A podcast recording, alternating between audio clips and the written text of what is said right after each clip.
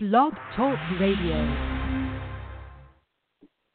Ladies and gentlemen, boys and girls, children of all ages, welcome to episode 24 of the show about the show. This is also going to be episode 2 of my Collector's Corner series. I have Drew Herndon on with me today. Drew is a great guy who has a very, very cool um, podcast that he co-hosts with Stu Payne. It can be found on iTunes, SoundCloud, SoundCloud, Google Play, Stitcher, and pretty much anywhere podcasts can be found. You know, just the odd, you know, nine, ten, twelve, thirty different broadcast locations. So make sure that you uh, are are listening to him if you collect ho- baseball or football or basketball or hockey stuff. If you are into the hobby of collecting and autographs you will want to listen to them. They are at their podcast is called Let Me Get That Podograph. It is very, very, very clever, and I am so happy and pleased to have on with me Drew Herndon. We are going to talk a little bit about everything. We're going to talk about the hobby and how the sports world affects it. We are also going to talk about how the show came to be about as well as a few other things. So, without any further ado, good evening, Drew. What's up, buddy? Glad to finally be able to be on the show. Glad to be here. Glad, glad to have you on. So, one of uh, one of the cool things about your show is uh, you guys kind of you guys have a have a unique podcast. It's it, it's a podcast where you're dedicated to one specific thing, and that's the hobby of it. Can you talk about how you or you and Stu came up with the idea to do that? Absolutely. Uh, yeah. Um, so I I was in collecting big time when I was a little kid, and then I got out of it like most kids do. You know, when you're in high school and college and you're doing everything else. And then, uh, and then a couple of years ago, I had my son and I immediately wanted to get back into the hobby because it brought back memories of me collecting as I was growing up. So I jumped headfirst back into the hobby and found that I I loved it. it. I missed it. I loved it.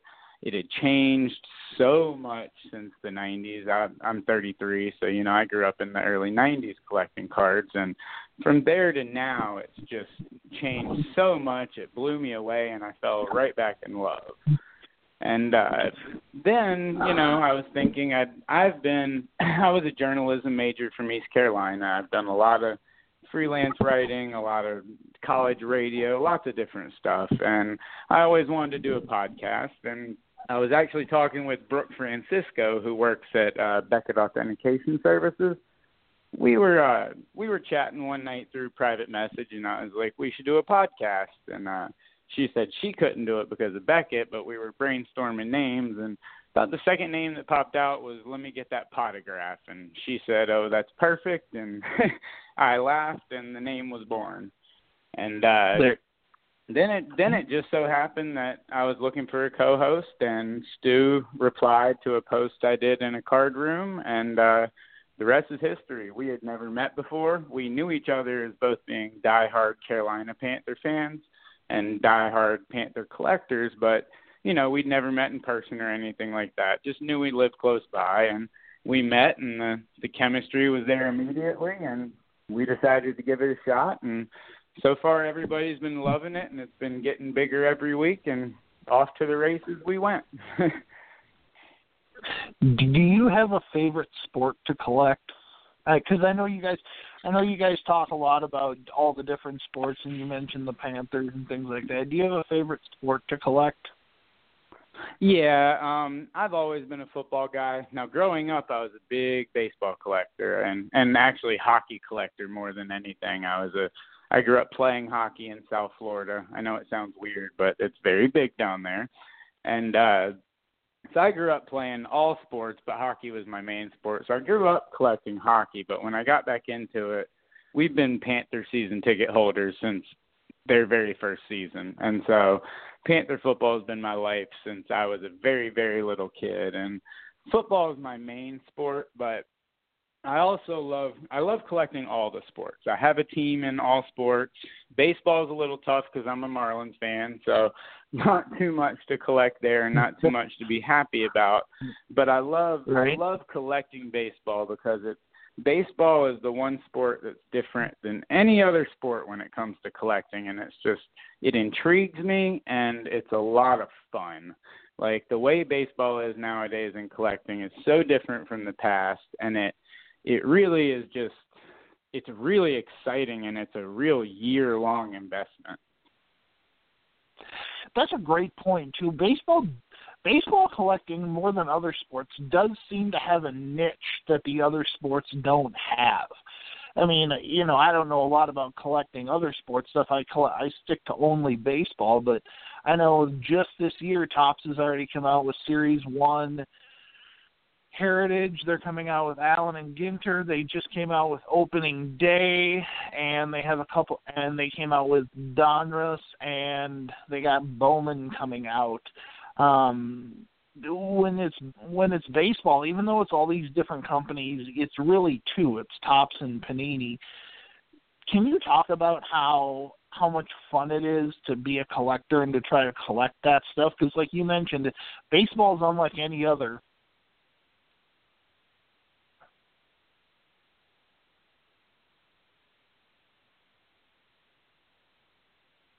Hello. All right. Well, I think, ladies and gentlemen, we must have gotten disconnected or something. We're gonna try to get uh, we're gonna try to get Drew back in here. I think his uh, his signal must have cut out, which is unfortunate. Yeah, he he the call did drop, so I do apologize about that. We are working on getting Drew back in here, but one of the uh, one of the things that baseball offers, like I said, is they and Drew is back. What? Hey, what's up, buddy? I don't know what happened there. No, that's all right. Um, can you talk about the niche that baseball has? I was just kind of mentioning that baseball, you know, so far this year, Topps has already released Series One, um, Heritage. They've released Don, uh, there's Donruss, there's Bowman, there is opening day, Gypsy Queen out, coming opening, up. yeah, and you've got all these different. Can you talk about how much fun it is to be a baseball collector? Oh, absolutely. Uh, baseball is one of those products that, like I said, they're they're different than any other sport for a couple of reasons, and the biggest reason is you've got a ton of guys that are the, that have been collecting just baseball for 60, 70 years now. And so they're the normal set builders. Then you have products like Heritage, which are you have a subset of die-hard collectors. Like these guys want to build this Heritage set, and it's almost impossible to build. And so you've got that little niche. But then you go into prospects and rookies, and that's where baseball really differs from everybody else in baseball, you're really if you're collecting all the products like Bowman and stuff like that, you're following these guys from literally their first step into minor league ball, all the way through AAA, all the way through their pro career. So you're really following these guys, you know, from right out of high school, a lot of them, and mm-hmm. it's it's real interesting because you've got guys that go after they call them first Bowmans, which that's before they've become a pro player. They have cards in Bowman, and so you've got guys that are prospect collectors that think those are like the true rookie card. But then once they make the major league roster, they get their official rookie cards. And so, you know, there's really there's prospect collectors, there's rookie collectors, there's team collectors there's so many different types of subsets in baseball. That's what makes it fun for me because being a Marlins fan, I, I've learned a long time ago after Dontrelle Willis and Jeff Conine left and the glory years were over and uh Loria was just out to screw the team. I learned a long time ago that my Marlin guys weren't going to be there. So I just focused on collecting baseball just because I love the sport. I think it's a beautiful sport. It's one of my favorites and it's just it's really interesting to watch the collecting habit of baseball. Like take Aaron Judge for example. Aaron Judge has had cards out since about 2013 or 14. Those cards were literally worthless until he became a rookie. And so a lot of people had this guy in their commons box, which is term for, you know, cards that aren't worth much. And then all of a sudden last year they see this guy cranking home runs and becoming the most sought after collectible baseball player in years. You go digging through those boxes and you're sitting on a gold mine. So a lot of times it's a three, four year wait before you even know if these guys are going to be superstars. And so it's a real baseball is a real interesting concept. I, I term I use the term day trading a lot when I go with cards because that's a lot how it is these days. With eBay sales, it's really up and down by like games they play, streaks they're on, and stuff like that. It's a day trading type of market, but baseball is almost one of those where you hold the stocks for a couple of years if you choose to go with prospects and you know a lot of it's turned out to be i mean you're sitting on five six thousand dollar cards that two years ago were worth nothing and so it's a really right. really interesting sport to collect it's also a very very expensive hobby to have as some as somebody who collects strictly baseball i can tell you it's very expensive. Although it oh it is very expensive, expensive. Yes I, although it would be much more expensive if i was a fan of the los angeles angels of anaheim because in the Topps heritage set that just came out they are in the style of the 1969 cards there is the much heralded autograph of the Japanese Babe Ruth, Shohei Ohtani. And Drew, I saw a uh, red, I saw a uh, red autograph on there for the Heritage. They do red and blue. I saw a red autograph on eBay sell for fifty two hundred dollars. Yep, they uh they were that was his first official auto that came out and so that's why you saw those premiums. The blue base are selling for about a thousand, and the the reds were selling for, like you said, between forty five hundred and fifty five hundred, and it, it's mind blowing to me. And now I will say this for collectors: don't run out and don't run out and buy that heritage at that price because once Bowman comes out, once Topps Chrome comes out, and all these other better products come out, those products are going to drop significantly. But that that pricing right there shows you one of the main things about baseball collectors. They are itching to get back into collecting because most sports don't really have an off season in terms of releasing cards. They try and do it year round. Baseball kind of takes a month month and a half off at least Topps you know who has the exclusive agreement with them. Um you know they take a little bit of time off and really bombard you when spring training starts because they know that's when all that hype begins and all those prospects start doing something. And so baseball collectors really know that you know they're about to get hit with a lot of products and they get ready for it. And they're a die-hard group of collectors and I myself am one of them. I I couldn't wait to bust into some heritage. No Ohtani for me, unfortunately, but um I mean they're they're itching and dying to get into it, and Heritage was a perfect example of that. And just wait till you see Bowman come out because he's got he's done a lot of neat things with his autographs. All you've seen so far is his basic signature, but a lot of stuff he's doing this year includes Japanese writing and Japanese inscriptions and stuff like that, along with his autograph. He really took a lot of time signing this stuff, which as a collector I can really appreciate because when you have a football Absolutely. player like Dalvin Cook who can't even write the letters D and C together properly, it's really nice to see somebody, you know, take some time in signing these cards that people are going to keep forever. And so he really did a great job with all of that, and I think that's probably from the culture he grew up in. But there's I will say this, the heritage autos look nice. I love the 1969 design, but when those Bowman and Topps Chrome autos and stuff like that come out, that's when you're going to see some Ohtanis going for quite a bit of money if he lives up to that hype. that that's always a big if in the game of baseball. And I I want to touch on something that you brought up earlier, which I find really really interesting, and I agree with you a hundred percent. And I've always said too. The thing about baseball that you mentioned was, you know, because of cards like Bowman and because of things like social media, we're able to basically track these guys from the moment they're in, sometimes even in junior high or high school, all the way up to the day they get drafted, the day they sign, when they hit A ball, all the way to the majors, etc. Um, and one of one of the things about that that it allows that it that baseball has is it has that level where you're in the minor leagues. Now football doesn't have that. You're you go from being I mean, you have college football, but not a lot of people play 4 years of college football. Basketball right. doesn't have that. They have the NBDL, but they don't do, you know, 4 years of NBDL.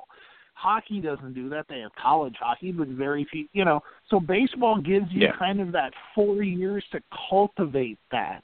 Um and I think that's part of the reason baseball collectors are kind of a different breed than everybody else.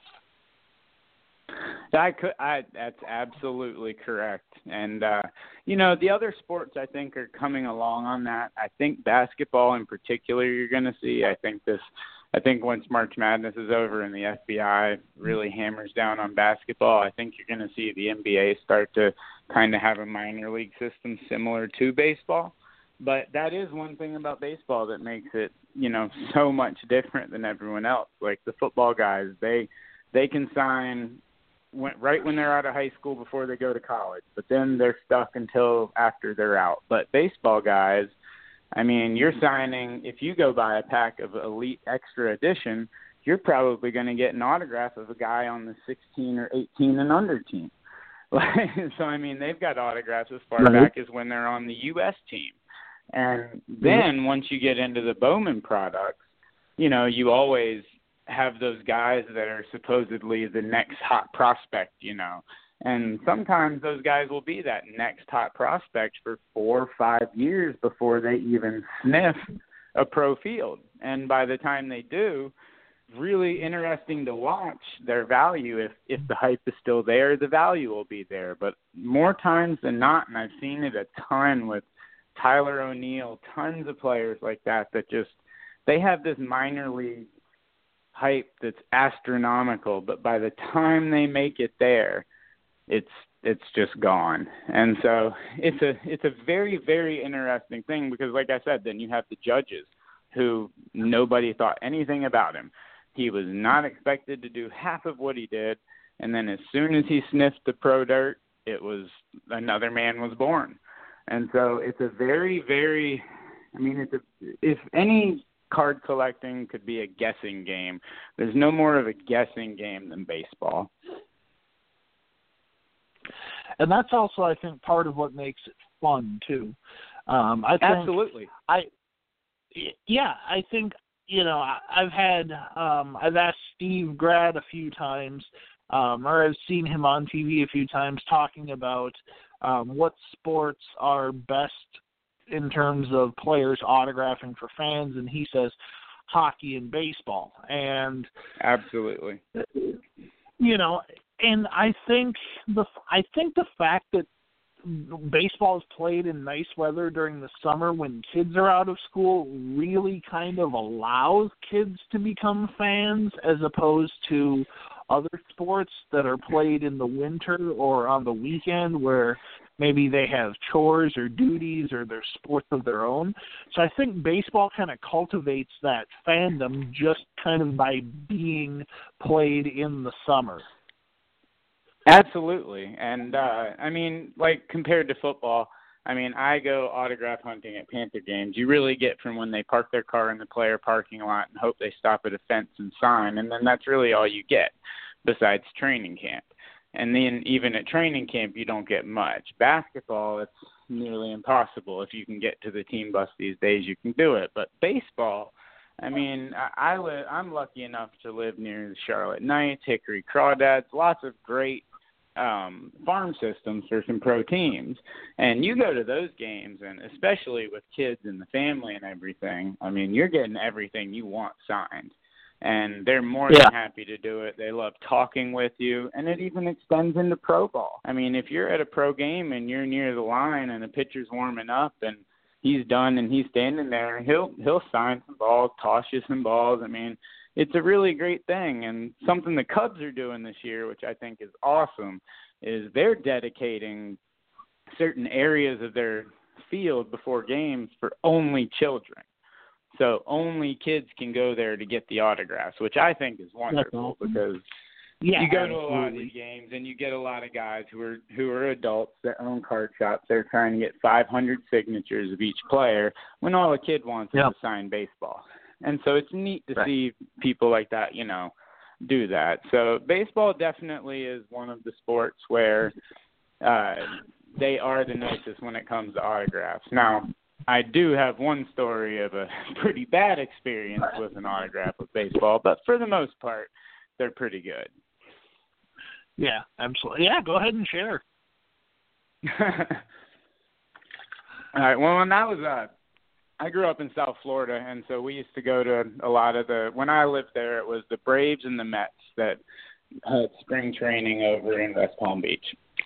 So I'd go to the Braves games and get baseball bats and everything signed, and they were playing the A's, and Jose Canseco came up, and I was a little kid, and I was starstruck. This was way before Jose Canseco became famous for needles and all that other stuff.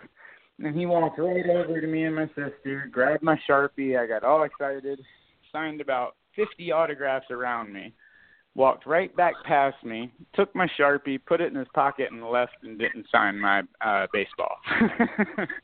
so not only did I not get a signature, I didn't even get my Sharpie back. but uh, for the most part, you know, they're great guys. But that'll always stick in my head, and probably one of the one of the reasons I'll always hate Jose Canseco. Absolutely. Let's switch a little bit and talk about uh let's go back and talk about your podcast. So you guys uh you know, you guys do one thing that I think really helps the hobby a lot is you call you have the scammer of the week award. Tell me about tell Yes. fans about that.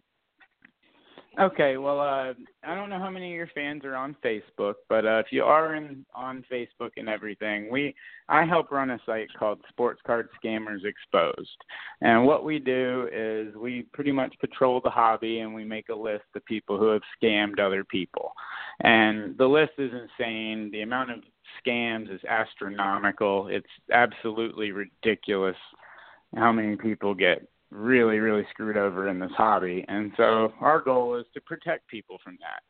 And I've been an admin there for almost three years. And as I was doing the podcast, I thought, well, you know, we're reaching a much wider audience than just Facebook. A lot of these people don't know these people yet. And so we figured it would be best to do a segment on the show highlighting some of these scammers that are out there that are very, very good at what they do. They may be, you know, scammers and people may think, you know, that they'd never fall for it, but these guys are very good at what they do. They practice it and they're they're professionals at it. And so I I just saw my podcast as a way that we could spread that news to other people. Now we started an external website sportscardscammers.info that'll also have those lists so people that aren't on Facebook can have access to that list as well because I mean these people are everywhere. We once we find out you're a scammer, we pretty much make it where you're not selling cards on Facebook. And so obviously they're going to migrate elsewhere to try and continue these scams. And so we just, uh, me and Stu sat down and we talked and we thought it would be a fun segment because there's some crazy stories. The one coming up next week on our show is an absolutely crazy story that got so big people were holding up signs on Monday Night Raw about it. um I mean, it we we get some big ones and we get some crazy ones. Uh but so yeah, that's where it came from, and it was just an, a way to warn collectors of the people out there because a lot of people are new into this. When I was new into this, I got taken by a lot of people, and the last thing that's the last thing we want. I mean, I'm in this hobby to one day pass down to my son. The last thing I want to do is leave it to him with as many scammers as there are now. So if we can help Right. people and educate people and guide them in the right direction and give them a database to see like how these people are. Like before you do a deal with somebody, check this list and see what they've done in the past. It's uh it's a great tool and it saved a ton of people. I mean, I myself personally have also gone to a person's house who stole cards from someone and gotten them back. Like I mean, we do everything we can to make sure that if someone's cards are taken that they're gotten back because these aren't people hear cards and they think, eh, three five dollar cards. No, some of these cards are eight, ten, twelve thousand dollar cards. I mean, it's it's no right. small feat nowadays. Yeah, and that's and that's really a that's really kind of a kind of a good way to police the hobby, and it's it's unfortunate that it's happening so prevalently and even more prevalently but it it's it's guys like you and and everybody else who's working towards stopping that that really uh that really you know we owe a debt of gratitude to. Um so let's let's finish up here. You know this podcast is is a family podcast dedicated to the memory of my dad. I have a little daughter. You have a son. Um sure. give me some uh, give me a memory give me a story about collecting with you and your son Okay, well, my son just turned three uh, two weeks ago, and ever since he was one year old, he's been fascinated with my collection in my room. Like it's on a big display and everything, and he's been fascinated by the colors and all that type of stuff. And I remember there's two there's two memories that stick out the most. One would be the very first time I was pushing him through Walmart and he made me stop and instead of pit, pointing at a toy, he said, "Daddy, you need to buy that." He was pointing at a pack of cards. That made Dad feel good. the the second one, the second one was probably about six months after that or so which you know when you get a card you like you put it in something called a penny sleeve. It's just something to protect the yep. card a little bit. Well he comes yep. running into my room and said daddy these are my favorite. I need some of those things. And he meant penny sleeves. And i handed it to him and watching him put them into the penny sleeve so he could save them like daddy was you know there you you're a father like you just said. That those are those moments that make you really really happy. Because like i said that's what that's what I'm in this for is to be able to bond with him someday and to leave a really cool collection to him and hopefully I'm into collecting anything. Whatever you like to collect, whatever you like to do. I think it's healthy. I think it's a great thing and they're also wonderful investments. And so it's something that I hope I mean, I met a ton of friends when I was younger doing this. And so it's something that I hope he gravitates toward, but with a dad like me who focuses so much on it, I'm pretty sure he's already there. Absolutely. Hey, we got about two minutes left before we have to uh, shut her down. So, sure. give me a little bit, give me a little bit more information, and tell the fans and the listeners where they can find your your podcast, your websites, your Facebook groups, all that kind of stuff. Last two minutes are yours. Sure. Absolutely. Well, uh, I greatly appreciate you having me on board. Once again, uh, the name of the show is Let Me Get That Potograph, L E M M E get that potograph. Uh, you can find us on Apple, SoundCloud, uh, all the places you can find a podcast. Um, on Twitter, it's at LGTP Podcast. On Instagram, LGT Potograph. And on Facebook, it's the Let Me Get That Potograph podcast and I, I always answer right away. We love to talk with fans. We pride ourselves on being the most interactive podcast in the hobby. If you're a collector, reach out to us. We'd love to have you on the show. Um, we have lots of great guests: Steve Grad, Tracy Hackler from Panini, lots of big people on the show. And Ultimate Twin Fan, I know you will be on here soon. Uh, but uh, it's a great show, guys. We try and keep it fun. Uh, the one nice thing about the show is we're not held down by any company. So if you want the blunt and straight up truth about anything, come listen to our show because we we handle it with tact, but we're going to tell you the truth and about how we feel. Um, we've been up for about six months. We're celebrating six months right now, so come check us out, guys. Absolutely, and I can tell you guys, I've listened to most of their episodes, and the episode that they have where Steve Grad is a guest and he talks about a certain team uh, faking autographs for over 40 years. It's pretty stunning. So it's like pretty Drew crazy said, go, stuff. it is. Go find them and make sure that uh, may may your mailboxes always be full. Thanks a lot, Drew. I can't can't tell you how much I appreciate it. Ah, great to be on, buddy. You guys have a good one, Mm-hmm. and all your listeners, thanks for having me on, and hope you guys check out an episode. Me too. Thanks, man. Thanks, All right, buddy. bye. Have a good night. Yep. All right. So that was Drew